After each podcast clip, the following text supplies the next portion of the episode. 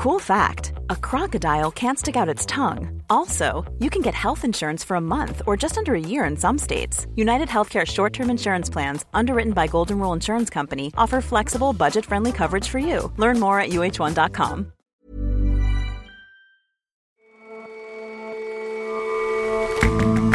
Hello and welcome to The Intelligence on Economist Radio. I'm your host, Jason Palmer. Every weekday, we provide a fresh perspective on the events shaping your world. How soon do you want your online shopping delivered? Two days? The next day? An hour? How about before you've even ordered it? Amazon has transformed shipping, and big retailers are following suit. Behind the scenes, that's radically transformed how stuff gets around the world. And the biggest traditional toy maker in China isn't homegrown, it's Lego. We pay a visit to a bustling flagship store in Shanghai to ask why the Danish bricks are so much more popular than other toys.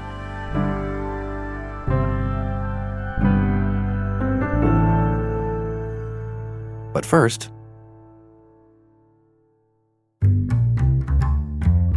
America's Democratic primary debates kicked off last month immediately join the Paris uh, Climate Accord. What the President of the United States should do is not deny the reality of climate change. We've got 10 more candidates tomorrow night. Tonight, the second round begins, and the stage will again be crowded. 20 out of 25 candidates will participate over two nights. And of the four frontrunners, Elizabeth Warren will take on Bernie Sanders tonight. Tomorrow, it'll be a rematch for Joe Biden and Kamala Harris. But each evening, there will also be eight other candidates fighting to stand out. The slate of 25 hopefuls could fill two football teams. It could be the primary cast for a Broadway musical. In the 20th century, such a crowded field would have been unusual. But in America, at least, it's not anymore. And though it does give voters plenty to choose from, it doesn't necessarily make it easy for the most qualified candidates to stand out. Well, it's not normal to have 25 or 27 candidates running for their party's nomination for president. Elliott Morris is one of our data journalists. The previous record was set in 2016 during Donald Trump's contest to be the Republican nominee when 16 people ran. And before that, the record was in 2008. There were 12 people. But going back to the 50s and the 70s, there were just five or 10 nominees, even at the most crowded cycles. So, what changed? In the 70s and 80s, after losing a series of presidential elections rather drastically, the Democrats sort of spearheaded the democratization process and decided to have a lighter hand in the process, and Republicans followed suit. So, what is the process today of, of becoming a presidential contender? Well, the parties let anyone who wants to run for president to do so, but to win over enough voters, you have to appear in nationally televised debates, make a name for yourself, and to appear in those debates, the Democratic National Committee, the oversight body for the party, has decided you must meet certain thresholds in polling and donor contributions. So you have to meet 1% in an array of public polls and have 65,000 people donate to your campaign. These contribution limits and polling thresholds are set before we even know who's going to run for president. So the fact that there are 25 candidates running 20 on the debate stage might mean that those thresholds are set too low. And so, what's the effect of that? What, what happens when you permit that many people to get up on the debate stage? When you allow so many candidates to compete for the nomination, you reward candidacies of two types. First, those who can appeal to a large number of people on social media and shore up their status and online donations, and also those who can take extreme positions and sort of crowd out the field with just 2 or 3% in the polls. All of this just makes it harder for qualified candidates to stand out. And so, what effect has that dynamic had on the, the Democratic race so far? Well, this year it has had a very observable effect in the fact that Steve Bullock, the governor of Montana, a very red state, thus making him sort of qualified to win over Trump voters that the Democrats need to do to win the election, was left off of the stage in the first debate in June. This was because he didn't meet the right polling and donor thresholds. He just didn't have enough support from the public. Maybe he wasn't spending enough money on social media to win enough donor contributions. In his place was Marianne Williamson, a self help author and sort of spiritual guru whose assertion that there's, quote, no higher art than living a beautiful life may not quite be the Democrats' winning message in 2020, but nevertheless, she spoke to millions of voters on behalf of the Democrats. So, presumably, party bosses recognize that this is a problem. It's a growing problem. They do see the drawbacks of having 25 people run for president. However, the tools that they need to fix this broken system are largely regarded as undemocratic to the people. Over the past 30 years, the parties have sort of let go of the ways that they can override the voters' will uh, and democratize the process. It would be pretty hard to go back on those promises. And, and this is not at all a common problem. This is all but unique to the American system, right? Yes, this struggle over control for the nominating process is uniquely American. Every other democratized country around the world does not nominate their presidential candidates this way. Most of them allow some combination of legislators, party members, or interest groups to select their leaders. And this is the case in Britain as well as France, Canada, Australia, Mexico. A lack of oversight in the American system has opened it up to being hijacked by outsider extremists, and nowhere else in the world has the party let go of the reins of their nominating system in this way. It, sounds like there are good arguments against the system as it currently stands. Are there any good arguments for it? Why do the people who like the way things are like the way things are? Well, a lot of them argue that it opens the door for some incredible nominee, some dark horse. They also argue that it solves the problem of having so many people run for president already because it winnows them down over time. Uh, we will see next month before the September debates the Democratic National Committee, the sort of boss of the party, will winnow the field further to probably 10 or 15. But this still incentivizes bad decision making among the American people and among the party process. In that, you know, for example, Eric Swalwell, who's a congressman from California, recently dropped out after the first debate.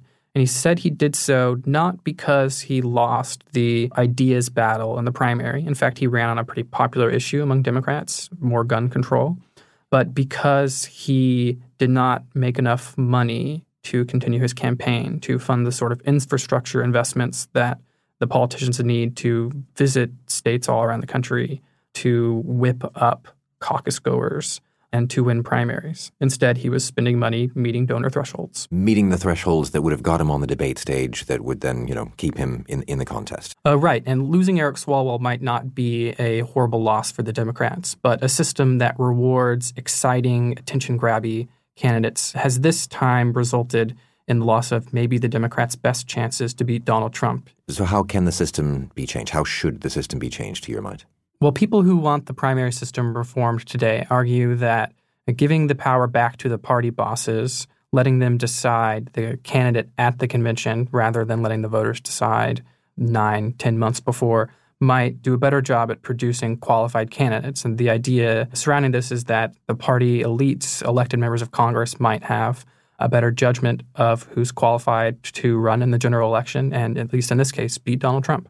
Right. But how do you actually put that into practice? People who support reforming the party nominating system think that the party should claw back its power from the voters. Elaine Kamarck is one of such supporters of reform. She's a scholar at the Brookings Institution, an American think tank.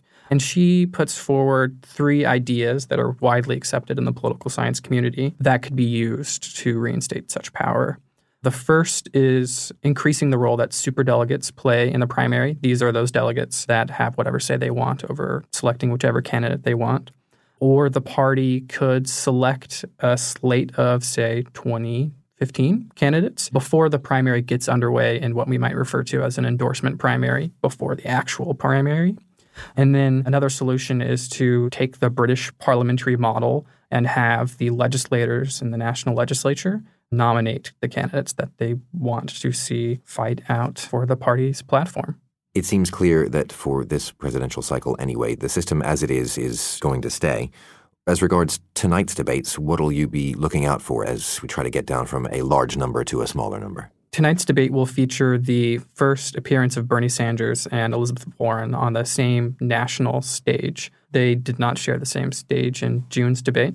They'll have the chance to fight out the party position on left leaning issues like Medicaid for all. The other eight candidates might have the chance to grab the centrist issues by the horns, which the primary has sort of ignored so far. There's an understanding that the Democrats might be moving too far left to win a general election when that otherwise might not be the case. And election watchers are always paying attention to the times when they stake out more moderate and appealing positions on these issues. Elliott, thanks for your time. Happy to be here.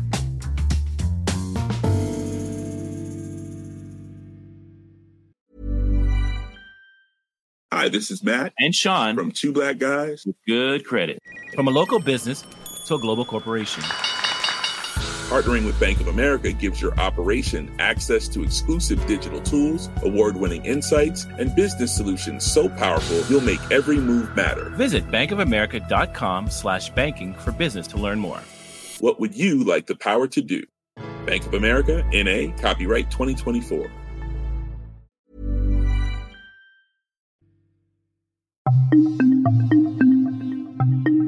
Shopping is getting quicker, much quicker. With a few clicks, the item you've ordered will arrive on your doorstep within hours. But those goods that come so speedily have often been assembled in multiple countries, then transported across oceans where they'll be delivered to your home by lorry, car, bike, even by drone. These are supply chains, and the shift to instant shopping means they're undergoing their greatest transformation in three decades. It's one company that's been the catalyst. Amazon has transformed the way that all of business operates. Vijay Vaitheeswaran is our U.S. business editor. Not only consumer facing businesses like retail, as you'd expect, where they compete for the custom of ordinary people, but even business to business enterprises that don't deal with consumers are now having to increase the metabolism of their business. Companies are expecting products that used to arrive in two weeks or a month to arrive by overnight shipping, for example, even within the industrial space. And so it's leading to a radical rejigging of supply chains to become shorter, smarter, and faster to respond to the new economy. The last revolution in supply chains involved another retail colossus. In 1962, after becoming Ben Franklin's largest franchisee, Sam opened his first large discount store under the Walmart name in Rogers, Arkansas. It was less than one fifth the size of today. Walmart was started by Sam Walton in Arkansas in 1962. It remains the world's largest company by revenue. Undeterred, Sam continued to pursue his vision. And two years later, in 1964, he opened his second Walmart in Harrison, Arkansas. I went to the Walmart Museum in Bentonville, Arkansas, because I wanted to get a sense of the history of the place, the company that's now become the world's biggest once started off extremely small and extremely frugal. The entrance to the museum is actually a functioning five and dime convenience store straight out of the 1960s. And Sam Walton's office is still there. Uh, actually, on the credenza behind his desk is a trucker's cap. And uh, it's something that Sam was always seen sporting. And, and I got a earful from the director, Alan Dranow, who runs the museum, about how exactly the company's transformation from one little storefront to the world's biggest happened. Okay, not a regular baseball cap. It was a trucker's cap because Sam had a passion for our truckers and for our transportation division. Why? No, because he knew that they were key to our success. And so the trucker's cap represented his passion for transportation. Retail before Walmart was slow, lumbering, inefficient. The company revolutionized supply chains by stripping out those sorts of inefficiencies along the way, and in effect asking the world's biggest brands like the Procter and Gamble and Unilevers to outsource their supply chain to Walmart, to its much more efficient and rapid and speedy for the time supply chains. It continues to try to stay ahead of the game. Over a decade ago, it became the first big retailer to embrace the internet. Site to store means that you could go online and you could order something from Walmart.com and it would ship to your local store. The fact is that we were using our distribution channels, we were using our supply chain to move product to the stores from our distribution centers and not having to use an outside system such as, you know, an outside carrier that would cost a lot of money. And, uh, and the customer would pick up right at the store. Customer now, this would pick is... it up right at the store. The customers were loving it. So, how is Walmart reacting to the new challenge posed by Amazon? So, the arms race between Amazon and Walmart is heating up. A few months ago, Amazon announced that it was going to transform its two day free shipping promise for its many Prime members into one day shipping and invested nearly a billion dollars to upgrade its infrastructure to that end.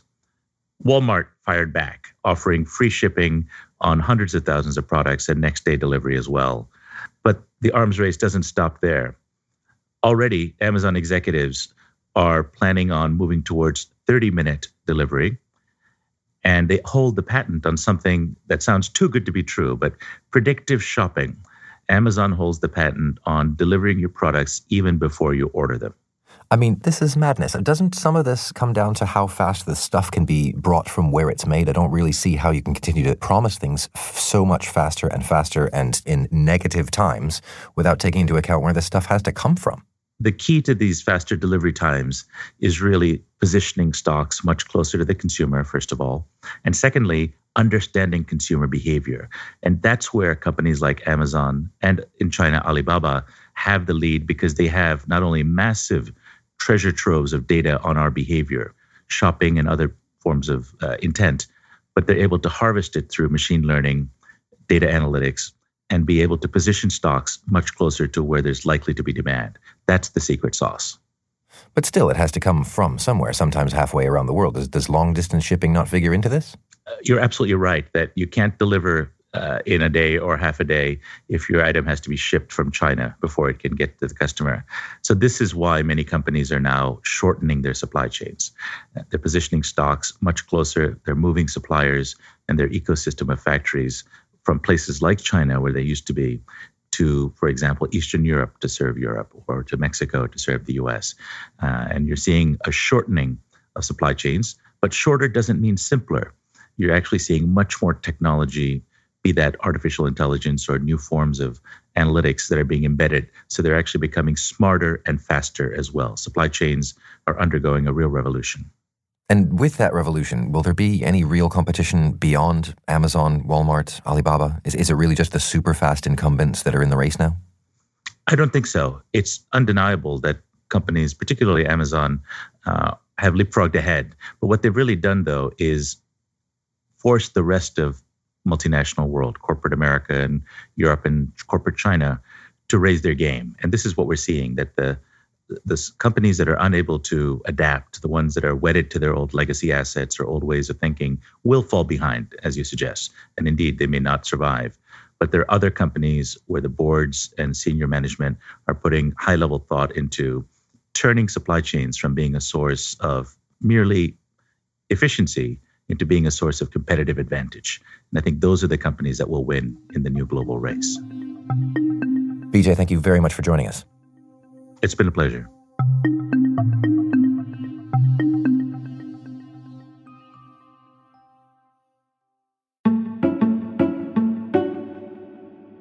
China is set to become the world's largest toy and game market in three years, beating out America for the top slot. And one company has been building up a base there brick by brick. Lego has been on a real tear in China. Stephanie Studer is The Economist's China business correspondent and is based in Shanghai. In 2017, Lego became China's leading traditional toy company. It only opened its first store there a couple of years ago. Now it's already at close to 90 and it wants to open lots more before the end of the year. It's going to be in 30 cities by the end of 2019. And you've been to one of these stores? I have. I went to one of its flagship stores in Shanghai it's over a couple of floors and uh, it was noisy. There was loud music playing, you know, children running about and shouting, parents patiently watching on the side, and all these giant Lego models towering above us. It was more like an amusement park, actually. There's lots to do there.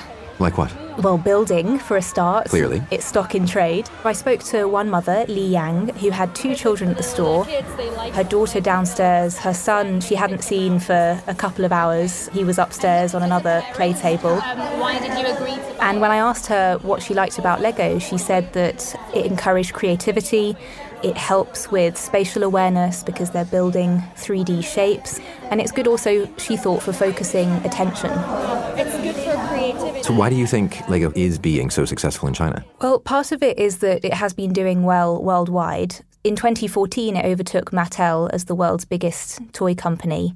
Mattel is the maker of Barbies and owner of the brand Fisher Price. I think that China has, in the last couple of years, been a bright spot for it. And lots of growth there. It says that it's growing at very strong double digits, although wouldn't tell me by how much exactly. And I think that it's done very well at localizing its brand and making it relevant to Chinese parents and children. And as part of that, created three sets that were launched just this year. One was a dragon boat race set, another was a Chinese New Year's Eve dinner kit, and a lot of people loved the attention to detail that went into that. So they had the tiny little hongbao or red envelopes that you traditionally give money in at Chinese New Year. The sets are quite expensive, but Lego told me that the idea was not so much to sell lots of them, but just to show Chinese consumers that they're making something for China. And other toy makers are not going to those lengths. Well, I compared how well Lego has done with another iconic toy maker, Mattel, and its Barbie brand. And interestingly, Barbie just hasn't had much traction in China. I spoke to a former Chinese manager at Mattel who told me that he thought their approach to localizing, which involved bringing in a cheaper, lower quality line of Barbies, seemed somehow arrogant. It's funny, they seem both to have sort of pitched it low and pitched it high and missed out on the middle. And by pitching high, they opened in 2009 a Barbie flagship store on a luxury street in Shanghai. And it was over six floors, it was bright pink. I've only seen photographs of this, but I'm told that you could get Barbie teeny cocktails there. And somehow I think this confused Chinese parents. They weren't quite sure who Barbie was for, and it closed two years later. I guess it can't have helped that your standard Barbie doesn't look like your standard Chinese kid, or standard woman for that matter. Yes, right. And I think that perhaps they were hoping that Barbie would be a sort of aspirational cultural icon in the way that it has been for girls in the West. But it just didn't seem to work in China. In fact, China's equivalent to Barbie is a doll that has more Chinese features, tends to wear more Chinese clothing. The parents I spoke to told me that they didn't particularly like the fact that Barbie was an adult woman. They thought it was strange to give an adult figure to a young girl. And on the whole, I think prefer cuddly animals. So, do you think that's the sort of the way forward for, for other companies trying to break into the Chinese market to to make them more uh, sort of focused on the culture, more sort of bespoke? Yeah, I think Lego has definitely built a model, so to speak, for other toy makers going into China, it can be hard because there are increasingly high quality toy makers who are buying the rights to well known characters and brands and then churning out pretty good toys, whether that's Disney or others. And so I think it's going to be difficult to compete against those unless you have a recognizable Western brand that affluent middle class Chinese parents feel like they want to spend on. Stephanie, thank you very much for coming in. Thank you, Jason.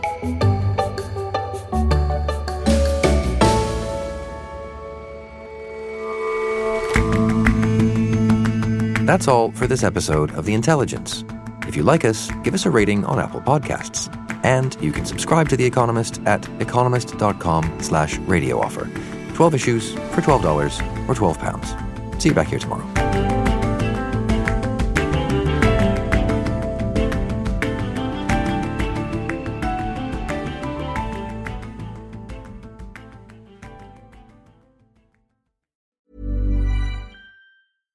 Hi, this is Janice Torres from Yo Quiero Dinero. If you own or operate a business, whether it's a local operation or a global corporation,